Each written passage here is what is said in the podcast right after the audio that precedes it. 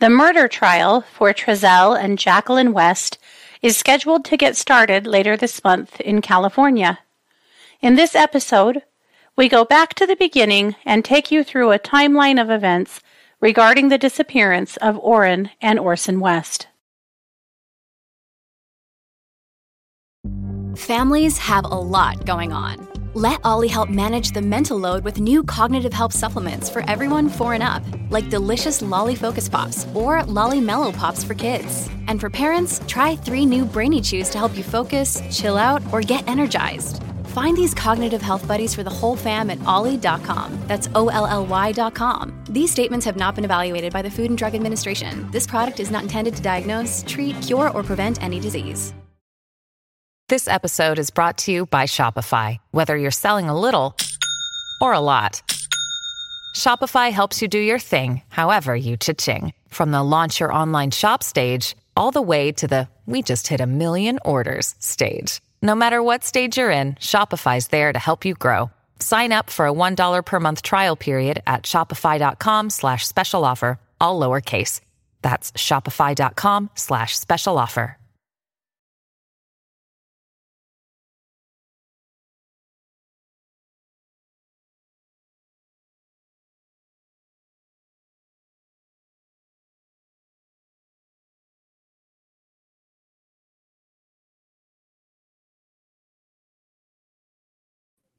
Hey, everybody, and welcome to the True Crime Squad. This is Katie Weaver.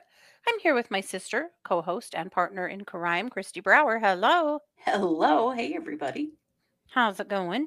It is going very well. Had a good day beating, Good. staying inside because we got a whole lot of snow yesterday, and Ooh.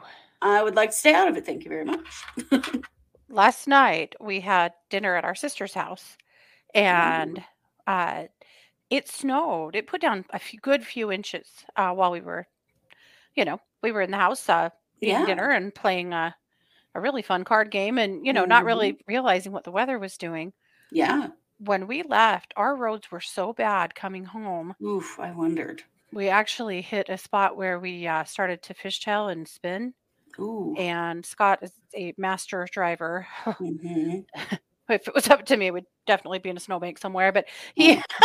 yeah, steered us out of it. But it scared the shit out of both of us. Neither of us spoke again until we got home. Oh, I'll were bet. both just like, don't breathe, don't do anything. Yeah. By the time we got to the highway, it was just wet the rest of the way. But oh man, that was so scary. Oh, that is.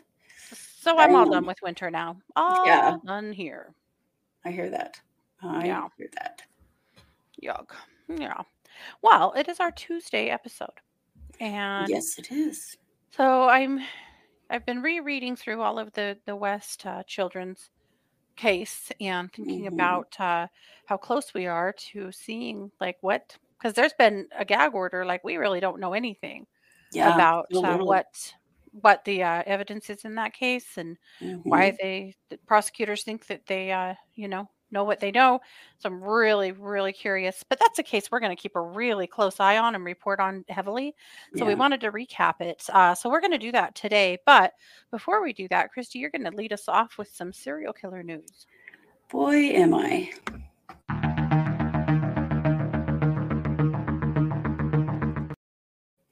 You know, just when you think you have heard every crazy serial killer story, something else happens. So, this is the werewolf. That's not his real name, but that's what he kind of goes by. He's a Russian serial killer. His real name is Mikhail Pop- Popkov. okay Uh, he has been in prison in Russia since 2012.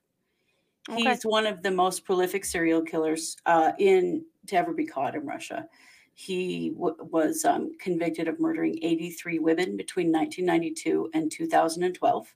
wow The police honestly think, or the prosecutor, whoever was working this case, believe that it's actually somewhere between two and 300 people that my he killed god and he tortured people. He was a police officer, by the way. He was a Russian Oh. police officer, and he murdered vulnerable uh, women because they were sex workers. And so he was doing Uh-huh. morality a favor.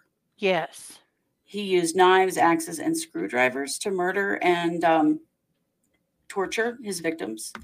I mean, this is Oh. a seriously, seriously bad guy, right? Yeah.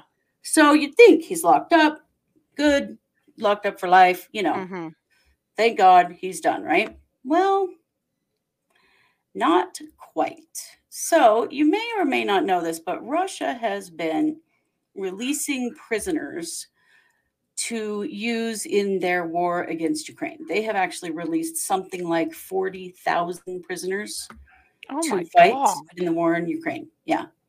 Well, guess Ugh. who really, really wants to get out and go fight in Ukraine? Oh, for the The love. werewolf. Yeah. He oh my god. Right, right. So he um, got permission to be interviewed on Russian state TV and basically is begging Putin to let him out so that they can turn him loose on Ukraine. Oh, that's horrifying. He wants to enlist in the army. He said, if I refer to my military registration profession, because he was in the military at one point, Mhm. I think it's in quite high demand presently, and I would not hesitate to do so.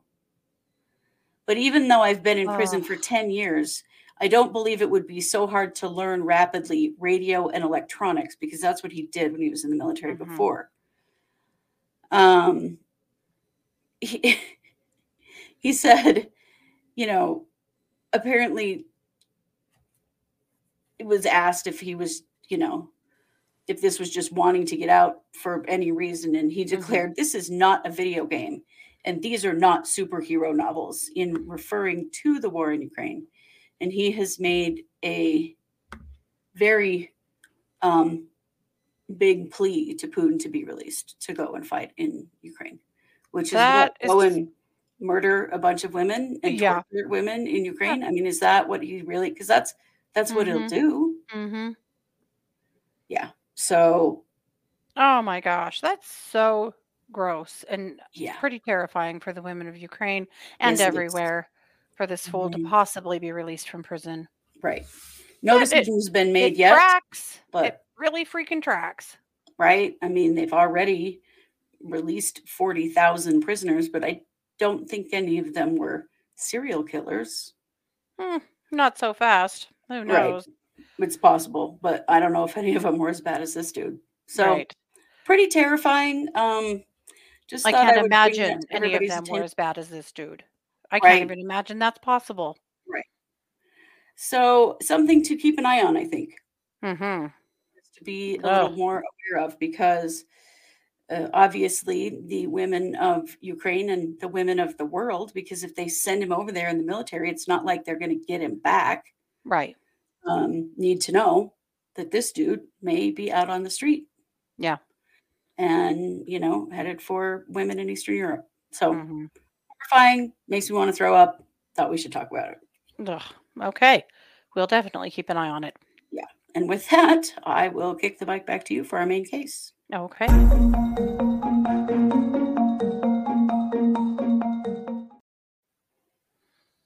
So, of course, we are talking about Orrin and Orson. These little boys disappeared, Orrin and Orson West. Uh, these little boys disappeared. And it happened in California. When this case happened, it just did not feel like it got enough press. I still Mhm. don't feel like it got enough press. In researching it again to just make sure I have the timeline right, uh, now I'm still like, how has this case not caught more wings than it has? But oh, that's a whole nother conversation. But I want to talk about them because their uh, adoptive parents were charged with their murders and they will be going to trial. Their 20th is their uh, kind of last check in with the judge to make sure everybody's ready to roll. And then their trial Mhm. is supposed to start on the 30th. Now, Mm. it was supposed to be in July, and then it was kicked out to October, and then it was kicked out until January. I'm feeling pretty confident that it's going to happen this time. because they haven't rescheduled it yet and we're getting really close. Right. You'd think they would have postponed before now Mhm. if that was looking like that was going to happen. Yeah. So I want to just go through the details of the case. Uh, first and foremost, this is uh, what these two little sweethearts looked like. Mhm. Poor little boys. And so let's just, so little. Let's start at the very beginning. They are three and four years old. And on December 22nd, 2020, they were supposedly playing outside. Now, please take this with a grain of salt. I know, I know, I know. Don't you don't have to tell me. This is all nonsense. We know. But this was the story that was told at the time, okay? Right. So at the time, supposedly they were playing outside in their backyard. They were in, they're just outside of uh, Bakersfield. Uh, and dad was gathering firewood. Uh, he says he went back in the house, and when he came back out, the boys were gone. Two, three and four. Hmm. He says that he drove through the nearby streets, spoke with neighbors, and couldn't find them. Around 6 p.m., they were reported missing to the police. Around 8 p.m., uh, oh, it was California City, sorry. California City police sent out a news release and let people know we have a missing little boy in the neighborhood. However, the news release was a description of the boys but had no name or picture associated with it. And it took many hours for the rest of that information to come out. That's odd. It is odd. It wouldn't have changed anything, but I thought it was odd. Mhm. Uh, later that night, the community came out really well for these guys. Volunteers uh, from all over the community and the police, they start searching areas where the boys went missing. They are right on the edge of a big desert. And so they searched and searched and searched. They brought canines to the home. The dogs find the scent of the boys in the house, but not outdoors, which is very weird Yeah, considering that they supposedly were playing in the backyard. They had not lived there very long. right. The family had not lived there very long. So they found nothing. Tuesday morning, uh, all the volunteers came back and they just continued to search. They found nothing. By Tuesday afternoon, the police take parents in for some questioning. By Tuesday night, the investigators have a search warrant and they go through the home and leave with some evidence uh, in brown bags and a duffel bag. The parents' van is towed to be searched. The police tell the FBI that uh, the parents are cooperating. Wednesday afternoon, the adoptive parents speak with the media. This is the first time we really hear from Trezell and Jacqueline West, and this is Mhm. them during that interview. And of course, they are basically telling the whole the same story. They say that they were told by police to stay in their home during the search. There was a lot of criticism from the locals that they're all out searching for their little boys and they're sitting in their house. But they want to make sure that people understand that that's because the police told them to do that. They again tell the same story about how the boys went missing. They say that they started fostering the boys in 2018 and then adopted them in 2019. Now they have two other adopted children and two bio children. Um, I think they were all boys. All Mhm. of them were removed from their home at the time that uh, the other two went missing. That's one thing to note when uh, there's a case like this. One of the first things that happens is the other children are removed from the home Mhm. For a time until the police can uh, investigate what happened. In, in a lot of situations, not always, but Yeah, often. yeah, often. Uh, so, and at that point, the West do say that their cell phones and other tech devices were taken by police. Wednesday afternoon, the police come and search their home again. Wednesday night, investigators set up bright lights in the backyard and search the backyard. Uh, by the 29th, they are still searching for these children, and the police tell the media that they do suspect foul play and that they found nothing when they dug up the family's backyard. At this Mm. point, the neighbors and the locals and the true crimers are just exploding over Mhm. this case. Of course, there's some talk from neighbors about hearing um, chaos in that yard, about seeing that van leave and come back at weird hours of the night. Uh, some neighbors that claim they have never seen those children, others that say that they thought they saw those children over there playing.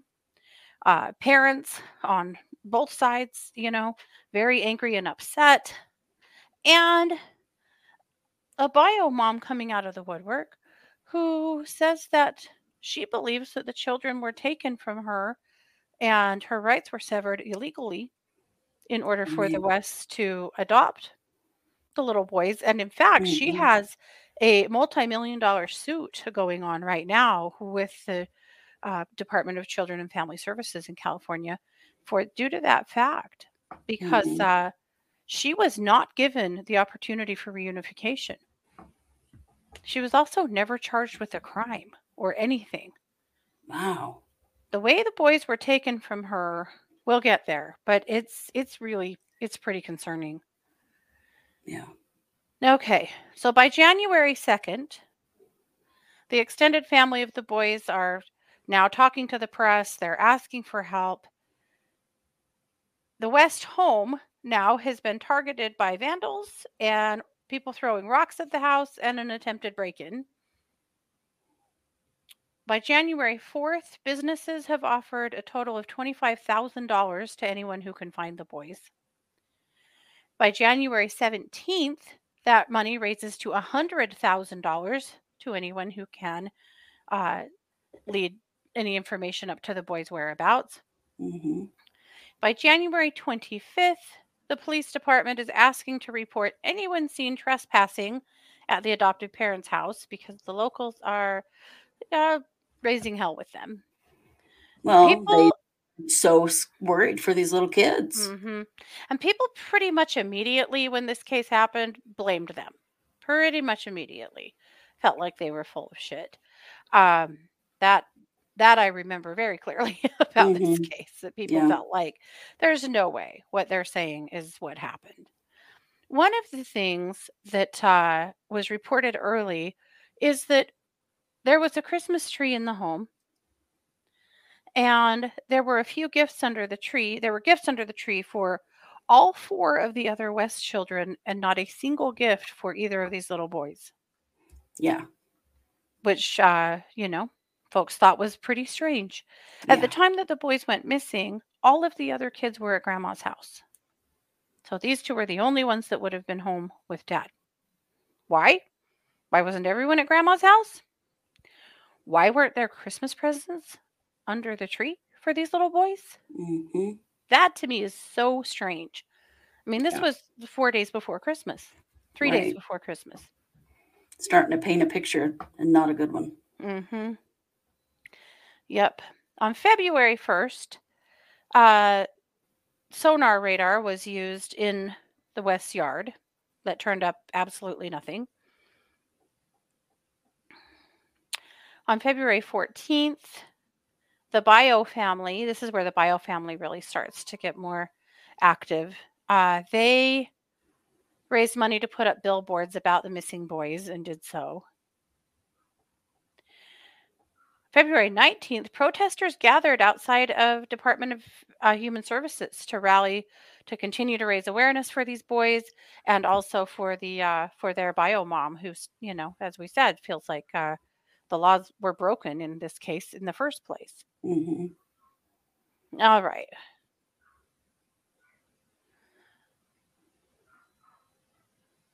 By March 6th, they search a field in the area of Cottonwood and each East Pacheco roads. This one had people all aflutter. They thought maybe they really knew something at this point and this is where they were going to find them. hmm They did not. And the police uh, said they could not say what led them to the field because they needed to preserve the integrity of the investigation. Right. March 9th, another group uh, that follows these cases has some billboards put up in Wichita, Kansas. Strangely, I could never understand that. Why we put up billboards in Kansas for little boys missing out of California.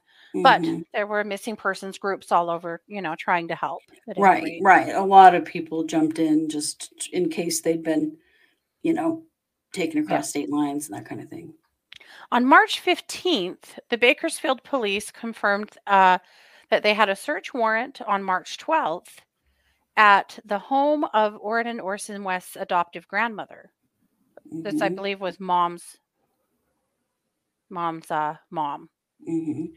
Again, they said that uh, they really couldn't tell anyone why they were there or what they found, but that they did uh, search that home. Mhm. So, I mean, it's giving the uh, the public a good sense that the police are at least working on it and trying, because the frustration over them not being found at this point is pretty uh, is pretty rough. Oh yeah, By March nineteenth, way too long for this to go. Hmm but these kids still just vanished in thin air. Yeah. By March nineteenth, the uh, reward for them stands at one hundred and twenty five thousand dollars. hmm Uh, March 28th, Wanda West, the adoptive grandma, this is dad's mom, releases a statement asking the community to, to continue to search for her grandsons. Uh, she writes about losing Orrin and Orson, but also her other four grandsons to CPS, uh, and that she wants this to end and wants these boys to be found so her family can be okay. She said, Somebody knows exactly where Orrin and Orson are and what happened in December. Come forward. God and our family has already forgiven you. and you will be free from guilt and burden I know you are carrying. These are babies who are loved and have an entire future waiting for them to af- explore. Like someone's just holding them? Right, like that's just implying that somebody just took them and is taking great care of Mhm. them. Just bring them home. Yeah. That's just not how these things work. Release them and yourself from all of this. All we want are the boys back. Oh, uh huh. That's really tough to take at this point. Yeah, after that much time. hmm So by June, uh, the Bakersfield PD releases some new info. They say that 44 search warrants have been served, 83 people have been interviewed, and 170 items seized in the investigation. So, because again, the police are feeling some real pressure, which is good. That needed to Mhm. happen. For sure. So, Hey, it's Kaley Cuoco for Priceline. Ready to go to your happy place for a happy price? Well, why didn't you say so? Just download the Priceline app right now and save up to 60% on hotels. So, whether it's Cousin Kevin's Kazoo concert in Kansas City, go Kevin, or Becky's Bachelorette Bash in Bermuda, you never have to miss a trip ever again. So, download the Priceline app today. Your savings are waiting. Go to your happy place for a happy price. Go to your happy price, Priceline. Hi, I'm Daniel, founder of Pretty Litter. Cats and cat owners deserve better than any old fashioned litter. That's why I teamed up with scientists and veterinarians to create Pretty Litter. Its innovative crystal formula has superior odor control and weighs up to 80% less than clay litter. Pretty Litter even monitors health by changing colors to help detect early signs of potential illness. It's the world's smartest kitty litter. Go to prettylitter.com and use code SPOTIFY for 20% off your first order and a free cat toy. Terms and conditions apply. See site for details. This whole year passes and nothing happens. Right. Uh, on December 15th of 2021, there's a toy drive in their honor. The bio parents are still, uh, you know, talking to the news and asking what is going on. The adoptive parents are absolutely silent, just radio silent. They aren't saying shit. They went silent really fast. It was one of the things Really that I noticed about this case that I thought was very odd is Mhm. that they just dropped off the face of the earth real quick, real quick. Yep. which So- didn't that just doesn't track with Yeah. people that are, you know, terrified for the safety of their kids. Yep. So then move on into 2022. On March 1st, Trezell and Jacqueline West are invite, indicted and charged with second degree murder. Yep. There had was a warrant out for them and they had been kind of on the run ish. They were in a motorhome hmm and somebody in a gas station saw them and knew that they uh I'm not sure if they knew there was a warrant or they knew that these were the uh you know the adoptive parents of these kids but they called it in because they saw them and thought that it was weird and the police were able to pull them over and serve the warrant. See something, say something. Yep. It really helps, Who knows how long those two could have been right? on the lam in a, and I believe it was a borrowed motorhome or something along those lines. Like it was really serendipitous that this Mhm. person saw them and thought to call it in, or it could have really turned into a thing. right. So then on March 2nd, there's a press conference uh, with the DA, Cynthia Zimmer, but she doesn't really give any information because, of course, she can't, except to say Right. that there was enough direct and circumstantial evidence to convince a grand jury that the boys were murdered. Right. She also, at that point, reveals that the boys had been murdered three months prior to being reported missing. Yeah. Remember those no presents under the Christmas tree? Well, now we know why. Yeah. Those boys were gone for months. Yeah.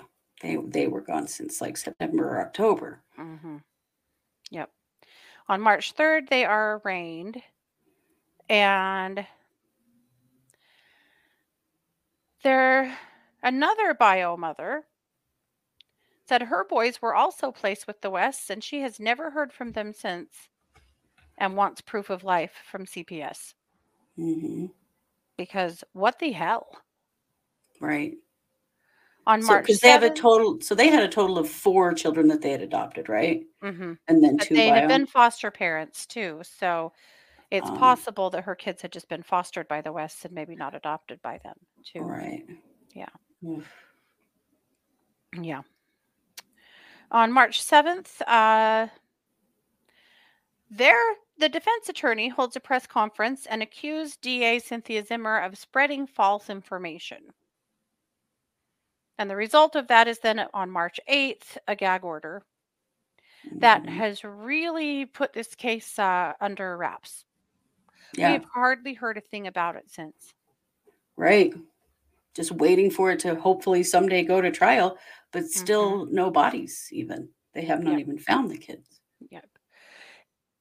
Except for that, there was uh in July of 2022, there were more counts against them, more charges Mhm. against them from another convening of the grand jury. Wow.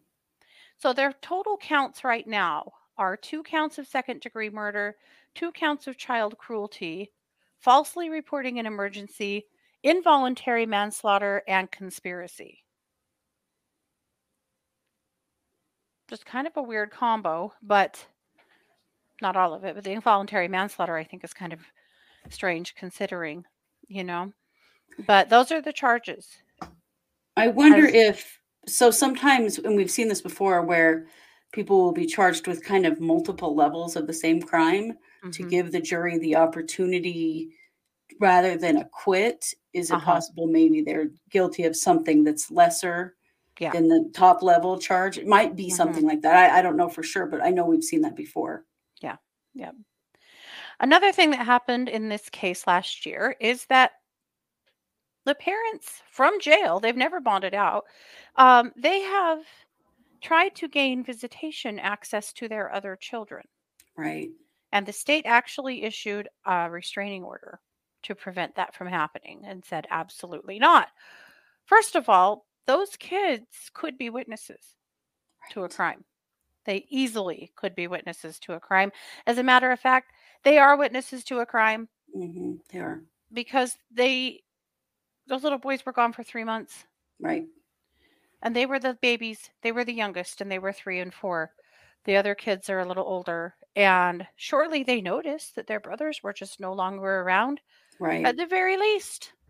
yeah at the very least that but there's been other talk too about that the there was abuse of these two little boys where the older kids were encouraged to participate in Yeah. the physical abuse of the kids and Mhm. i'm sure that a lot of that grand jury information is coming from the kids Yeah, i, I don't have any doubt of that hmm Yep. So obviously, no, you may not have contact with them for on many levels of why, but uh, I've always thought that was pretty fascinating that they tried. So they were supposed to go to, to trial in October. Their attorney had filed a brief that she was just simply not ready and that she needed more time. And so they bumped it out to January, and here we are. So again, they have court on Friday of this week on the 20th, and we'll get to know probably nothing at that point. Uh, but then the 30th is when this starts, and we Mhm. should be able to at least have a peek into what's the evidence. right Why do they think that? There were a lot of people speculating that some other family members may have ended up uh, catching a charge as well. Uh, I don't believe that ever actually happened, but there was a lot of speculation that maybe some other family had helped them to conceal this crime Mhm. because that was the other thought. There's the they have a big family around them. right How had none of them seen these children in months? yeah or what had they told them about where these kids were? There's Right. a lot of questions about who knew what and when, right and you know what they did with that information, if anything. And it's going to get interesting. I can see that right now. It is. It is. Well, and I'm curious to see what happens with these lawsuits against DCFS because, hmm you know, there are very specific rules, and every state's rules are slightly different for the termination of parental rights, but it doesn't just happen. Like, Right. for example, in Idaho, um, parents have to be given a certain amount of time for reunification. In Idaho, if a child is in the state's custody in foster care for 15 months, and it doesn't even have to be 15 consecutive months, it can be total 15 months, hmm and parents have not met their their treatment plan goals and not, you know, come come to their the ability to care for their children adequately, that's when the state can start can seek um, severing parental rights. But it it Mhm. takes time. It's not. It's that's also not a fast Mhm. process. That is typically the thing the courts want to do the very least. It is. It is. I mean, their parents are generally given a significant number of chances. My Mhm. question in these with these cases too, though, is that these children all have two parents, and Mhm. we're only hearing from the mothers. Where where are the fathers? We've been because- hearing from BioDad. Have We've we? been hearing from bio dad because he also wasn't given any opportunity to take custody of the children when they were removed from her. See that unless unless he is um, totally inappropriate, and and it, by Mhm. inappropriate I mean, you know, has been convicted of serious violent crimes Mhm. or whatever, you know, something Or was like that. incarcerated, or yeah, Yes, was totally was unable to take incarcerated. them. Um, but normally, what happens is that all all family members around kids that are in foster care, if it's looking like it's going to go that direction, then they start vetting family. Who Mhm. can we place these kids with instead of parents? I, you know, I'm adopt, Yeah. I'm an adoptive parent. I've been a foster parent.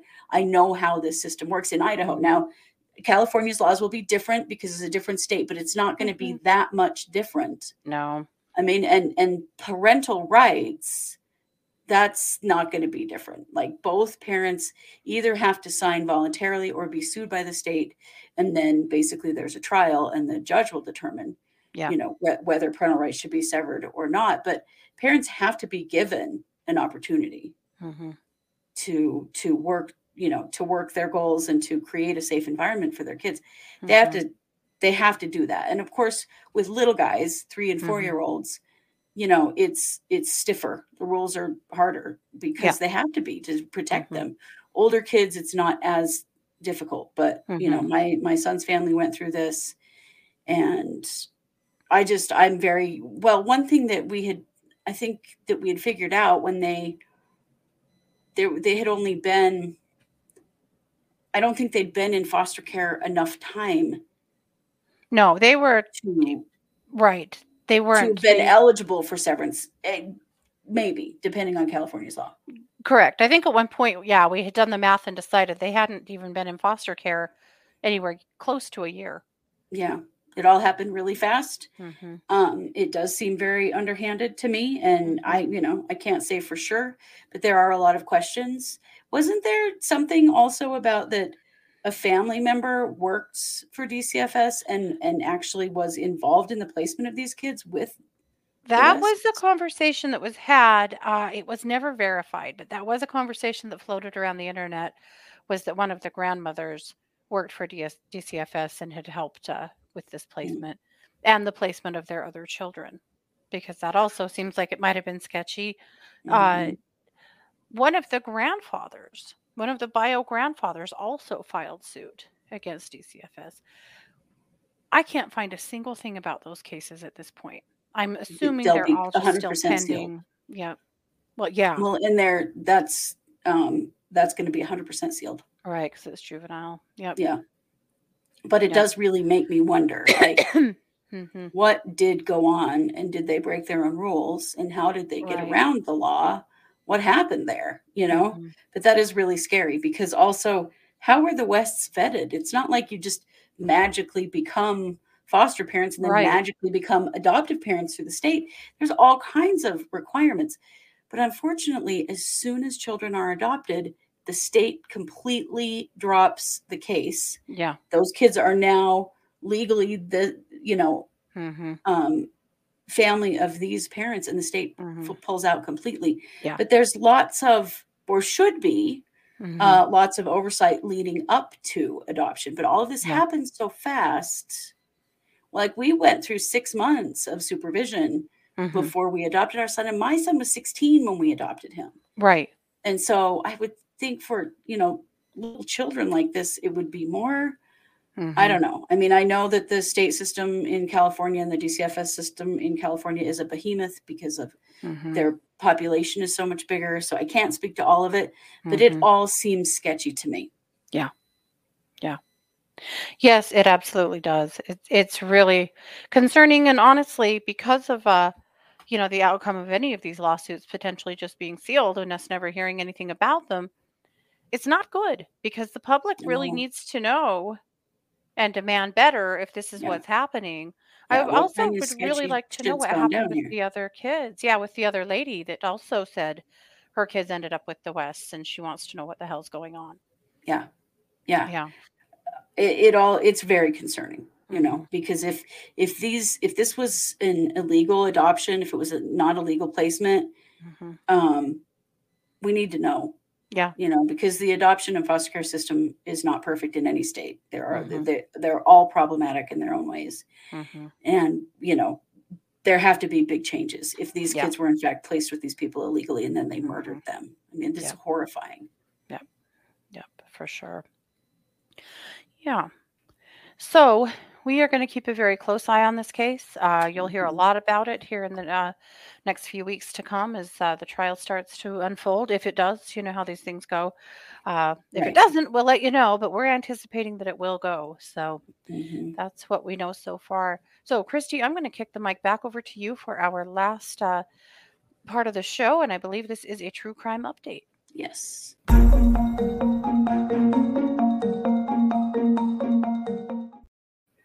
you probably remember ethan crumbley. Here's a picture of ethan now. Um, ethan has grown nearly a foot and quite a lot since we first saw him um, last year. Hmm and he um when he committed a school shooting. Mhm. we've we've covered his case a lot mostly because of his parents. His parents are currently in jail awaiting their own trials on his um, on this case because they provided the gun for him they didn't they didn't give him mental health services like he needed, you know, those kinds of things. And so they are charged with involuntary manslaughter for the four, for the deaths of the four uh, people who died when he Mhm. killed. Well, um, he has now pled guilty to his charges and is awaiting um, sentencing, although that sentencing currently is kind of up in the air about Mhm. when that's going to happen. There's a lot to come into play because Mhm. 15 when those crimes were committed. Yeah. Um, so he did opt to plead guilty um, rather than uh, use a mental health plea, which is pretty interesting because that's what his his public defender, his attorney, wanted him to do Mm-hmm. um, because Ethan has pretty clearly got some significant mental health issues. Mm-hmm. He has said that he felt like that he should plead guilty because he knows that he did all of this with intent. He knows he did it. Mhm. He did it on purpose and intent intended to cause pain and fear, Mhm. Which I think is rather interesting. Because his charges are rather interesting because one of the things that he has been now convicted of is terrorism. Mm-hmm. That's new. I mean, we're not we're not seeing especially kids, school shooters haven't really Mhm. been being charged with terrorism charges Mm-hmm. for um school shootings. But Right. I mean, right. But domestic terrorism, indeed. yeah. I- I think it's interesting because, and I hope I'm wrong. I really hope I'm wrong, but I would not suspect this was out of any kind of conscience or altruism of any sort. I feel like It- this it may- was entirely out of hanging his hat on this crime. Mhm. This is the kid who was asking for his fan mail from jail. Yeah. He was Yeah. ready to be a celebrity Mhm. over it. But a couple of things that he said in court um, that really is detrimental to his parents' case. First of all, he says that he gave his parents the money to buy the gun. So he, in fact, purchased the gun through them Mhm. at 15 years old with a serious mental illness going on, a mental illness that parents at 100% knew about and were ignoring. The other thing that he confirmed that we've believed all along is that the gun was not locked up. He Mhm. knew exactly where it was, he knew where to go get it, and it was not locked up. So those are two things that went in that were part of his testimony Mhm. uh, in pleading guilty that are going to really harm his parents' defense. Yeah, You know, they're going for everything, you know, that, Mhm. but the fact that he provided the money and they bought the gun for him, Mhm. That's um, that's bad. Yeah. that's real bad. And, you know, the fact that the gun was not locked up, it Mhm. was not secured and kept in a safe place, that he could just walk into a room and open a drawer and pull it out. Mhm. So, you know, like this, it's it's it's going to be life in prison. But here's the thing: Mhm. in Michigan, um, it's not currently legal to sentence a child to life in prison. He's been charged as an adult, so there's a lot of kind of that's why his sentencing is kind of up in the air for now. Is they have to figure out how they can do that. Uh, It is absolutely what the state and the prosecutor, the or the prosecutor and the um, judge is what they want, Mhm. um, but it's not been done before Mhm. in Michigan, and it is a horrible thought to think at 16 years old this kid's going to go away for life. Yeah. All of it's horrible. Every single bit of this case is horrible, but Mhm. that's why it. You know, we may not see sentencings happen for a while because they have Yeah. to figure out what the law will allow them to do. Yeah. Um, and in the meantime, his parents go to trial. Well, their child's in on an indefinite hold right now. well, I think they had to get through with Ethan before they could really hmm decide what to do with them. But the fact Right. that he pled guilty, he has confirmed the gun was not locked up. He has confirmed that he provided the money and his parents purchased the gun for him. hmm Bad. It's bad for them. Yep. And It's he's stuff we he has been subpoenaed to testify at their, their trial. trial. Right, and it, it will definitely not do them any good. It Yeah. will hurt- it will hurt their defense for sure. But I am glad, at least um, for the sake of the victims' families hmm and the other kids at the school, and you know everybody who has been so traumatized by this experience with him, that they will not have to testify. Yes. Yes. So Absolutely. Okay. somebody had commented on YouTube if we knew this had happened, and we had, and I was planning to use it as a segment. so mhm. we could talk about it a little bit more. Um, Yeah. It's a strange thought to think that a, a, a kid this young could be sentenced to life. Yeah. But then it's also a strange thought to think that a kid this young would do what he did. So Yeah, for sure. Ugh. Well, we'll keep an eye on it and definitely keep an eye on Jennifer and James Crumbley's uh, trial if ever Yes. it, whenever it uh, finally comes to task. Right now, it's on an indefinite hold because here their attorneys are trying to question the constitutionality of charging them at all, right. which I, I suspect they'll lose. You know, they're just trying everything because basically the evidence Mhm. is all on the table and Right. it's not good. No, it isn't. And, you know, this is not something that's been done very much. We've seen it happen w- with young, very young children who get access Mhm. to a gun and shoot themselves or somebody else. But we have not seen this in teenagers and older. Mhm. You know, that it's also going on with uh, Robert Crimo's dad. Yeah.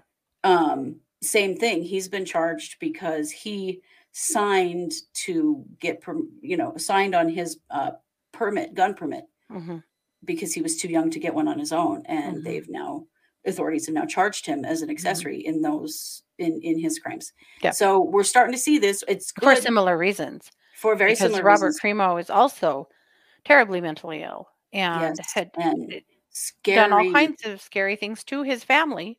Yeah And then his dad helped him access all these weapons. yeah knowing knowing what a danger this this kid was Yeah. yeah so for both you know both families it's it's the same thing it's very being handled very differently though robert crimo's dad uh, bonded out almost immediately on a $50000 bond Mhm. and uh, ethan crumbley's parents are being held on $1 million bonds and they have not been able to bond out No. so it, it is kind of all 500,000 over the each. place But yeah yes. Yeah. It's all over the place um, Mhm. because our system is not built for this No. This is new and precedent setting. I hope And it's precedent setting. it's time to catch up yeah I will say I'm a little surprised that at this point, as of this taping at least, the six-year-old who shot their teacher uh, two weeks ago has that their mother has.